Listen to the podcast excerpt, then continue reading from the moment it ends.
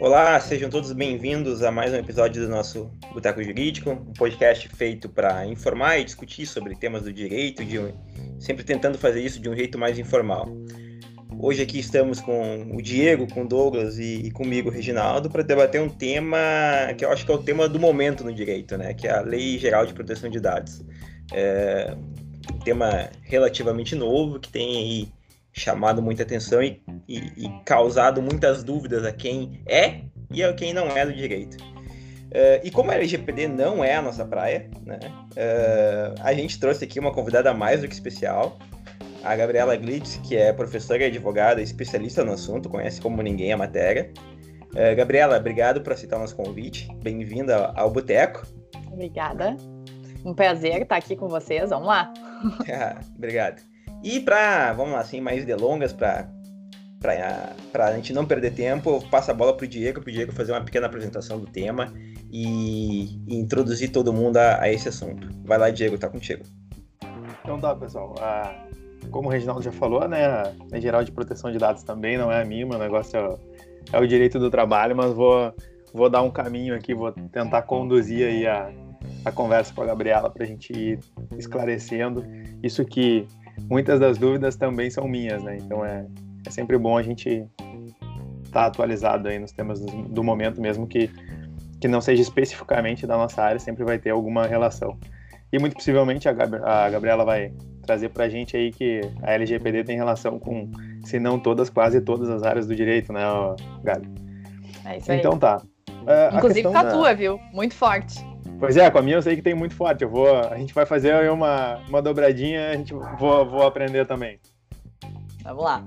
A, a LGPD justamente ela tem gerado uma série de dúvidas porque é algo novo, né? Ela envolve a questão da proteção de dados e aí me parece que realmente é algo que é, é razoavelmente novo, principalmente no direito que a gente fala de, de coisas de certa forma um pouco mais antigas.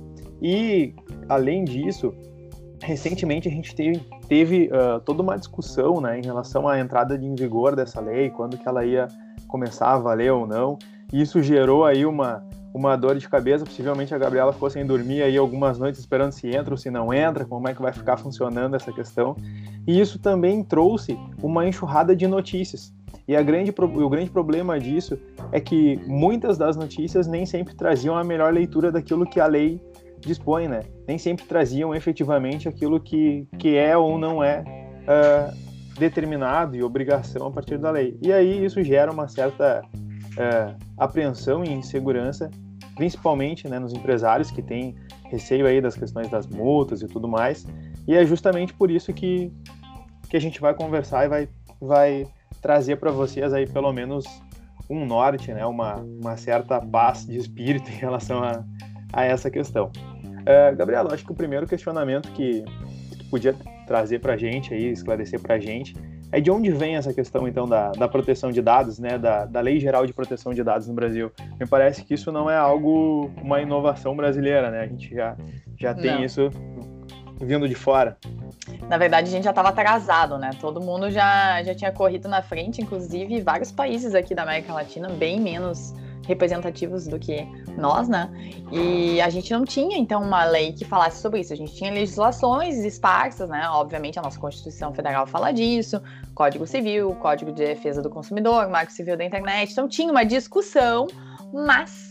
Uh, o fato é que a gente não tinha uma legislação que tratasse exatamente sobre este tema. Então, em função de tudo isso, a gente precisou aí uh, dar uma, uma acelerada no passo e também por alguns interesses que o Brasil tinha, inclusive de entrar na OCDE. Então, um dos requisitos para o Brasil pleitear um assento na OCDE era ter uma legislação sobre proteção de dados pessoais, que é algo que já vem sendo discutido no mundo há muito tempo. Então, a primeira decisão, que é a decisão que que é considerada assim um marco teórico da proteção de dados pessoais, é de 1982. Então, a gente já está falando aí de 38 anos.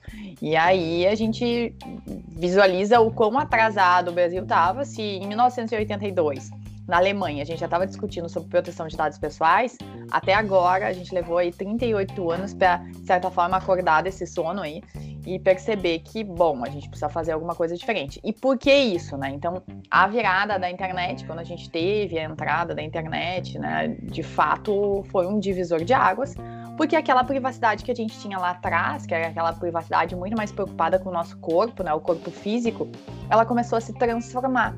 Porque através da internet a gente começou a ter várias uh, visualizações, exposições, curtidas, compartilhamentos, monitoramento, vários dados lançados na internet.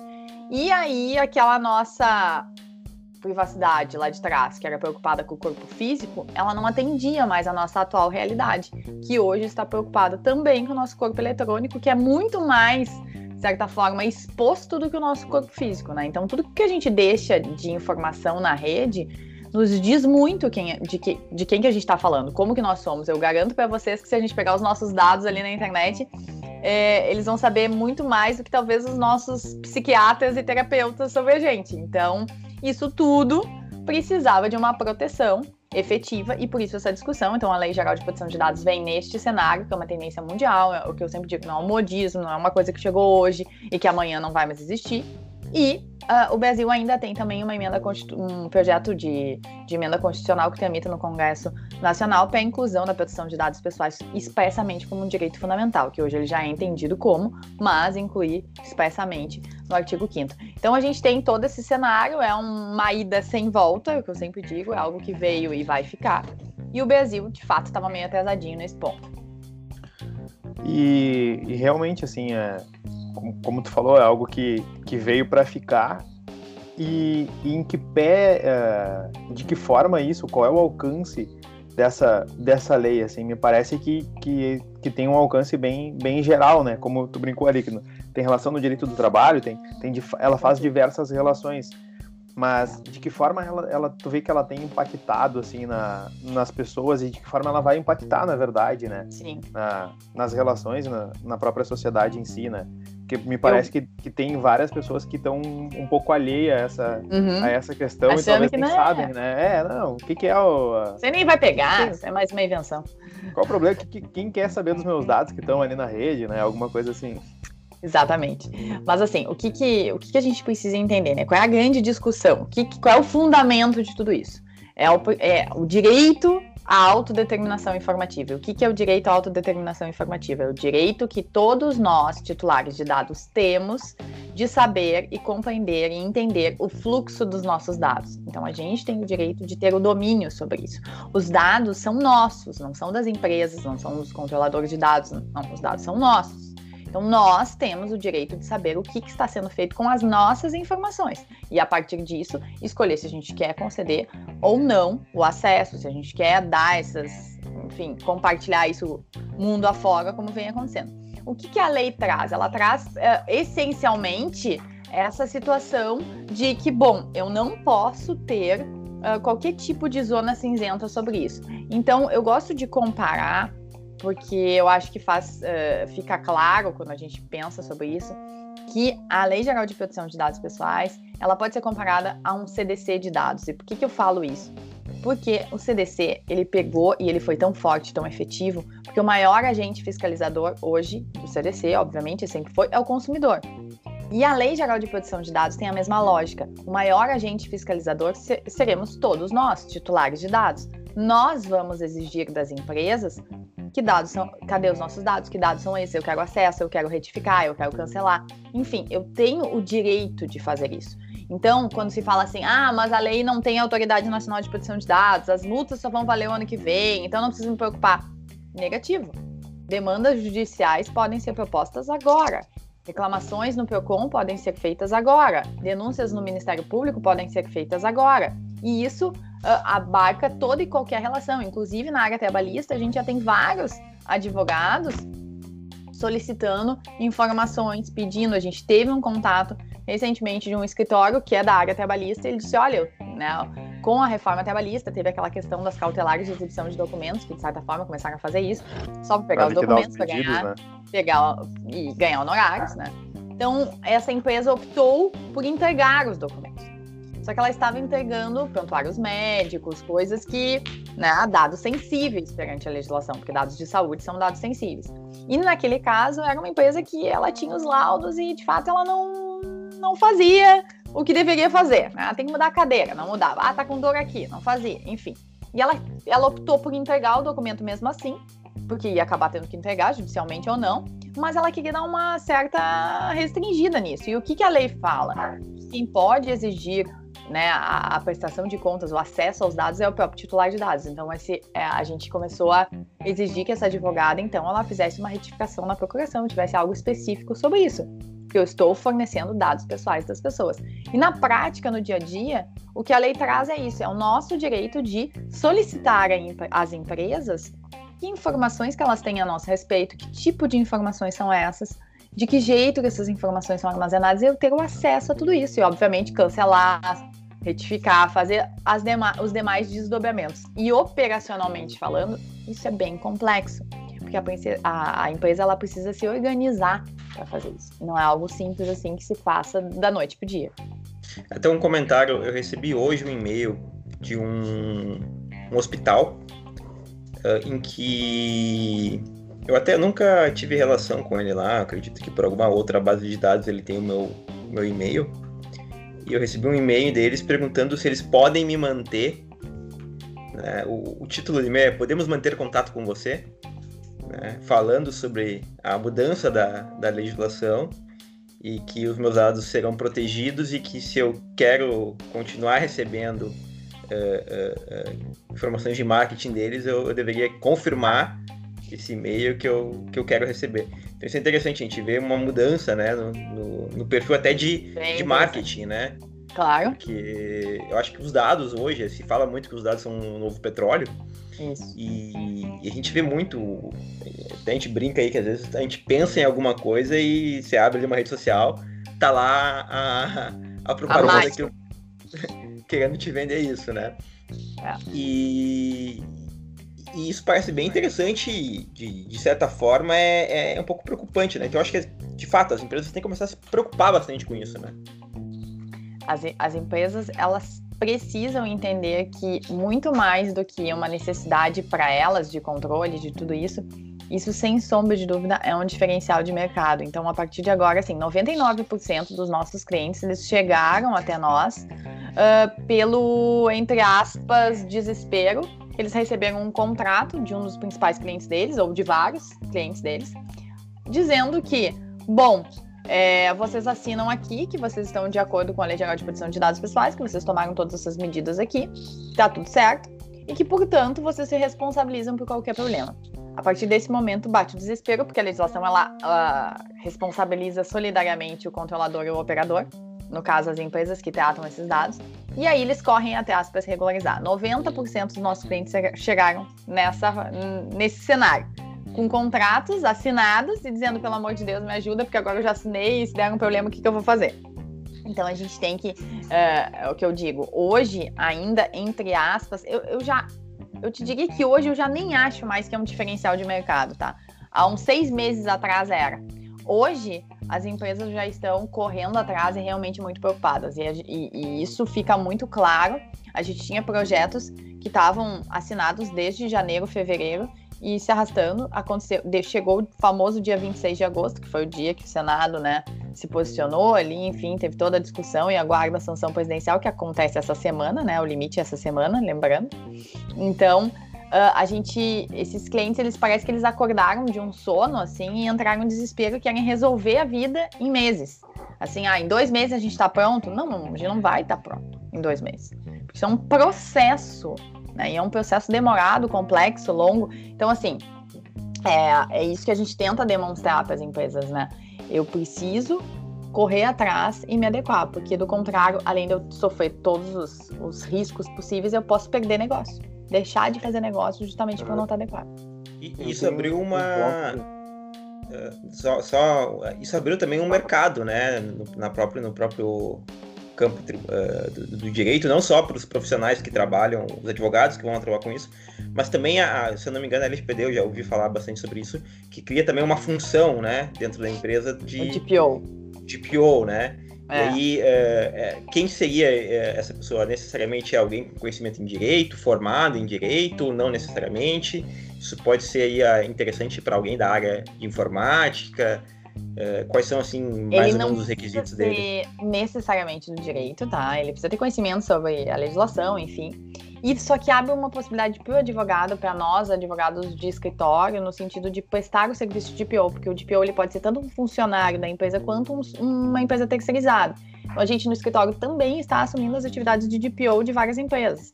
E aí, tu tem que estruturar o projeto, e assumir a responsabilidade como DPO, fazer toda essa função, né, de, dessa política de privacidade, da gestão dos direitos dos titulares. Então, abre uma oportunidade grande. Profissionais da área de TI também podem ser DPO. Via de regra, ele fica entre o jurídico e a TI. 90% das vezes é assim que, que se resolve. E hoje a gente tem, digamos, uma regra de mercado que compliance e DPO não podem ficar sob o mesmo a mesma linha, né? Então eu não posso ter um compliance officer e um DPO, que aí eu teria uma invalidade.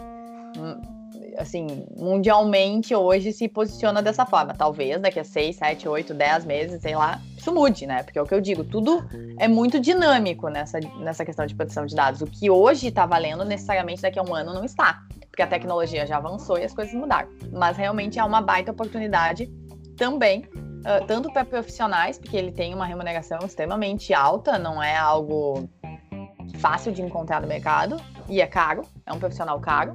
E no caso de o DPO as a service, né, que eles falam, o prestador de serviços, assim, né, quando eu terceirizo, também é uma oportunidade porque eu acabo cobrando uma mensalidade desse cliente. Então, mais uma vez, tu trabalha em honorários com recorrência, o que é bastante interessante quando tu pensa em escritório de advocacia, tu tem uma, né, uma fidelização ali por mais tempo. Então, vai mais ou menos nessa linha. Eu tenho, não sei se o Reginaldo tem mais alguma coisa, mas eu teria dois pontos. Uh, um, o, primeiro, ali tu comentou a questão da, da vigência da lei em, agora em agosto, né? Uh, mais para a galera que não é do, do para quem escuta o podcast não é do direito. Uh, a pergunta mais objetiva: a lei entrou ou não? Teve uma, eu, eu acompanhei ali que teve uma discussão, né? O Senado teve a possibilidade de ampliar o prazo e tal, e pelo que eu me recordo, não, não, não ampliou, então, a princípio, né, mas a resposta aí eu deixo para tu esclarecer se o que, que foi aquela discussão, para quem acompanhou essas notícias na mídia ali, né, e se ela efetivamente está tá, tá vigiando. É, o que aconteceu foi o seguinte, né, o Senado, a gente tinha ali um, um projeto, a gente tem um projeto de lei, o 1179, que já foi convertido em lei, a lei 14.010, que está publicado no Diário Oficial da União, que diz que a lei entra em vigor em agosto de 20, sanções agosto de 2021. O que aconteceu? O, o presidente da República atravessou uma medida provisória, 959, que foi para votação, e o Congresso disse: não, peraí, uh, eu sugiro que então não seja maio de 2021 como a medida provisória sugere. Vamos botar para dezembro de 2020, porque assim, a entrada em vigor da LGPD já virou quase uma novela mexicana, né? São vários capítulos bem dramáticos. Então, o que, que aconteceu? Veio essa sugestão. Tendo em vista isso, voltou para o Senado para votação. E no dia 26 teve essa votação. E o que, que aconteceu? O Senado foi levantado na hora da votação. Eu te juro, eu estava acompanhando, só faltou pipoca para assistir ali, porque era assim, filme, né? Eu parei, eu tava ali assim, dando só um F5 no computador para ver quando é que ia começar, né? Quando começou, deu uns 5 minutos, eles levantaram a questão de ordem uh, em relação ao regimento interno do Senado, dizendo que o Senado já havia apreciado essa matéria. E de fato já havia, porque ele tinha votado e aprovado o projeto de lei 1179, no qual a lei entra em vigor em agosto de 20 e sanções administrativas agosto de 2021. Então ele disse que ele não poderia votar novamente sobre o mesmo tema, porque era a mesma matéria, enfim. Em virtude disso, ele considerou prejudicado o artigo 4 da medida provisória e, portanto, não apreciou e ficou valendo agosto de 20 e agosto de 2021. E a partir daí se instaurou uh, um ringue de discussões. Um lado dizia, bom, como não apreciou o artigo 4 a medida provisória caducou parcialmente, portanto a Lei Geral de Proteção de Dados já está em vigor. Um outro lado dizia, não, eu preciso da sanção presidencial para essa medida provisória, independentemente de qualquer coisa. A celeuma foi tamanha que o Senado, na noite do dia 26, emitiu uma nota informativa explicando o que ele tinha feito de tarde, dizendo: olha, gente, é tão confuso, eu sei, realmente é confuso, tá todo mundo perdido, ninguém tá entendendo nada, então eu vou explicar o que, que vai acontecer vai acontecer que nós precisamos aguardar uma sanção presidencial. E a sanção presidencial, ela pode ser dada em até 15 dias úteis. se não me engano, agora é, é amanhã, amanhã dia 17, né? Vence amanhã, tá? Pelo, então, contando aí 15 dias úteis, quem puder checar, mas é isso aí. Foi dia 26 a votação, venceria então amanhã, até amanhã teria que sancionar. Se o presidente sancionar, tá valendo agosto de 2020 e agosto de 2021. Tá, e se o presidente vetar? Tá, agosto, tá valendo agosto de 2020 agosto de 2021. Então vejam que, tipo, é, é meio quase um, assim, é, tu, tu explicar isso para um cliente. E a gente explicou isso esses dias para um cliente americano que tem uma plataforma. Ele não entendia nada. Ele só mandou assim: bom, então tá valendo. Não, não tá, tá quase. Então, assim, tu explica, explica, explica e ninguém entende o que tá acontecendo. Mas, resumidamente, é isso. Então, a lei é, é agosto de 20. Ah, mas, Gabriela, a gente tá em setembro. Como é que vai ser os efeitos retroativos que, né, tem esse período? É o que eu digo assim, aí tem várias teses. Ah, então tem que fazer um decreto para regular os efeitos dessa vigência retroativa. O que que acontece? Eu acho que essa discussão, ela meio que sai do nada e chega a lugar nenhum. O fato é que a lei entrando em vigor está em vigor, ninguém... A discussão para agosto, que que eu vou discutir? O que aconteceu lá em agosto? Vamos discutir daqui para frente, vamos se preocupar daqui para frente que tem bastante problema para resolver. Então, o fato é que este é o cenário. Então, eu diria que está, porém, só aguardando essa sanção presidencial, né? Que muito embora é algo absolutamente político, porque falando em processo uh, legislativo, no momento que tu não aprecia o artigo, ele não caberia uma sanção presidencial, né? Mas, enfim, essa foi uma outra polêmica que também aconteceu aí na LGPD. Então, teoricamente, amanhã teremos notícias fortes. E só, acho que a gente já deve estar tá, tá chegando aí no, no, nosso tempo programado, mas uma última pergunta que, que até é uma dúvida que eu tenho bastante. É, essa questão da, da LGPD, será que ela, como tu vê ela assim, será que ela vai, vai criar uma, uma nova, um novo argumento aí para tal da, da indústria do dano moral, uma porque ao que parece, ah, eu posso pedir acesso aos dados. E a gente sabe que o Brasil é um país de certa forma bem litigante, né? Uhum. E a gente a partir disso, claro que não é por, pelo fato do Brasil ser um país litigante que eu vou tirar o, o direito de alguém ter acesso aos seus próprios dados, ou pedir para corrigir seus dados, ou eventualmente trabalhar essa questão, né? Mas é, de que forma, não sei se tu já está vendo isso, porque tu disse, ah, as pessoas já podem aplicar a lei geral, de, lei geral de proteção de dados, já podem querer saber dos seus dados e tal. Isso tem se movimentado mais ou menos nessa linha ou até que tá, que tá tranquilo, assim, tá, tá razoável? É, é isso aí mesmo, né? Inclusive, assim, eu fui ano passado nos dois eventos que aconteceram no STJ a respeito desse tema. E os dois eventos, quem abriu foi o presidente do STF. E nos dois eventos ele falou a mesma coisa. Minha única preocupação é que isso vai se transformar no mais novo contencioso judicial. Vai ser um novo credit score. Ele falou exatamente nesses termos. Então, assim, o que, que acontece? A gente tem uma indústria de ações que a gente sabe. E assim, né, gente? Vamos pensar. A gente está num momento de pandemia, de crise, crise para advogado e crise para as partes. Então tá todo mundo mal de grana. Vamos, vamos, vamos ser realistas. Então, tu tem pessoas que estão se especializando nisso. E a gente tem advogados que já estão ali atentos, só esperando para distribuir as ações. Porque eles sabem que eles vão entrar contra os grandes, e os grandes estão preparados para os pequenos. Claro que os grandes acabam ficando muito mais expostos nesse ponto, né? Porque ele acaba sendo a, a primeira opção ali. Eu vou buscar as operadoras de telefonia, eu vou buscar, né, esse tipo de, de perfil banco, enfim, para me entregar. Se nem esse conseguir me entregar, o que fará o, o, o restante, né? Então, assim, a gente realmente precisa entender. Por exemplo, eu tenho PROCONs que já estão parametrizados para receber a reclamação. Se você entrar no PROCON de São Paulo, é só entrar tá ali. Reclamação a respeito da LGPD. Já está parametrizado, só clicar. São Paulo já criou um juizado especial digital. Por quê? Porque ele está esperando a avalanche de ações que vai vir. Então, é uma tendência. Ah, mas a lei não foi feita para isso, não é esse o objetivo. Não, não é. Tanto é que eles querem, eles falaram muito que eles têm uma, é, a intenção do STF era barrar e fazer meio que na linha do INSS de que houvesse o pedido administrativo antes, toda a formalização, para depois tu entrar. Só que assim, a gente sabe, né, gente? Eu tenho um livre acesso à justiça, justiça. previsto na Constituição Federal. Então, assim, até isso chegar no STF, eles mesmos reconheceram isso nesses eventos. Eles disseram: olha, até chegar aqui já tem 15, 20, 30, 40 mil ações tramitando. E aí? Né? Então, assim, uh, de fato, é o que a gente mais fala hoje como argumento junto aos clientes, dizendo: olha, não te preocupa com a NPD, te preocupa com o teu titular, que vai bater na tua porta, se tu não entregar, ele vai entrar com uma ação judicial contra ti. E aí sim, tu vai pagar honorários, tu vai pagar todos os desdobramentos disso, que além da condenação, enfim, que sem dúvida nenhuma é muito mais caro do que pagar um projeto de implementação da LGPD, né? Sim, porque na verdade a, a, lógica é que se tu tem tudo implementado, tu tem condições de quando demandado entregar com uma entregar aquilo que, que te está sendo solicitado, né? Eu acho que é, que é essa a ideia aí do, do que tu está comentando de, de criar o projeto, de, de estruturar isso dentro da, da própria empresa, né? Da própria, da própria organização, né? Exatamente. Tem é, softwares que já fazem isso. Então, a gente, por exemplo, nosso, nos nossos projetos, eu sou sócia de um software de gestão da LGPD. Então, no final, a gente pode conectar o software e ele vai te entregar lá. To... Ah, Reginaldo entrou lá em contato, que é, tá aqui, bota o CPF do Reginaldo, tá aqui, o relatório dos dados dele, pronto.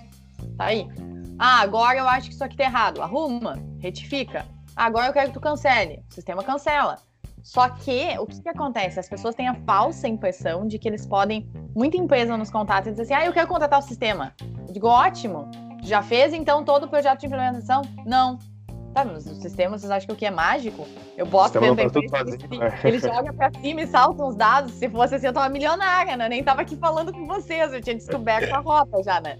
Agora, é óbvio que não, não existe isso. Então, tu tem um antes que é como eu digo, é o organizar a casa. Não tem como esquecer disso. Tu precisa ver o que tu tem em casa. E o que, que é quando a gente fala isso?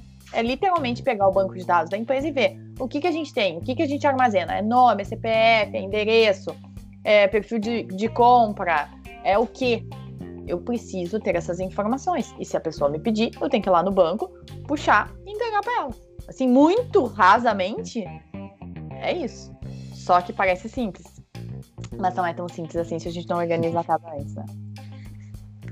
E, e, além de, além de ter uh, esse cuidado com o que, que eu tenho armazenado, acho que também tem, assim, pelo menos o que eu ouvi um pouco a respeito, né? Eu acho que eu tenho que ter um cuidado também com aquilo que eu peço, né? Acho que, se não me engano, tem alguma coisa assim também de da, da qualidade da informação. Eu não posso pedir algo uh, que eventualmente não é do meu interesse, porque eu poderia estar criando um banco de dados para algum tipo de, eu só posso pedir o que é meu. Esse é o uhum. ponto, tá? Então, assim, o que que acontece? Tem um dos direitos que a lei traz, que é o mais básico de todos, que é o simples direito de uh, eu posso solicitar simplesmente a confirmação do tentamento. É só tu me dizer se tu tem alguma coisa minha ou não. Não me dá literalmente o acesso. Eu só quero saber se tu tem alguma coisa minha ou não.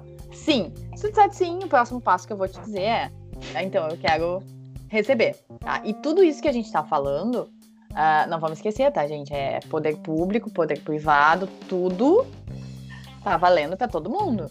Ah, mas eu duvido que o Estado vá fazer porque não sei o quê, porque não vai funcionar, porque não vai ter dinheiro, porque isso, que aquilo. Tudo bem, isso é uma outra discussão, mas o fato é que o que vale para o privado vale, vale também para o público, tá? Então a gente é. tem, por exemplo, a prefeitura fazendo licitações e coisas nesse sentido já. Pra a Receita Federal, é, a, falando aí da, da, minha praia, né? A Receita Federal, inclusive, já, já editou uma IN, né? Para regulamentar internamente como que ela vai fazer o controle do, dos seus dados. A Receita, até, é, dentre todos, é um dos mais evoluídos, né? Então, assim, é, a Receita tem total interesse nisso, porque o que ela quer, de fato, é monitorar 100%. O objetivo dela é, num futuro, eu só checar o meu imposto de renda, eu não submeto o imposto de renda, né? Eles fazem o meu imposto de renda, me, me joga ali e diz, ó, oh, tá ok ou não tá. É, isso deve estar tá entrando. Isso aí deve estar tá, provavelmente, talvez para o próximo ano ou para ou 22. Isso já é vai estar tá é completamente perto. implementado, é. Pois é. A gente só vai confirmar então, assim, os dados. Pensem bem. Né?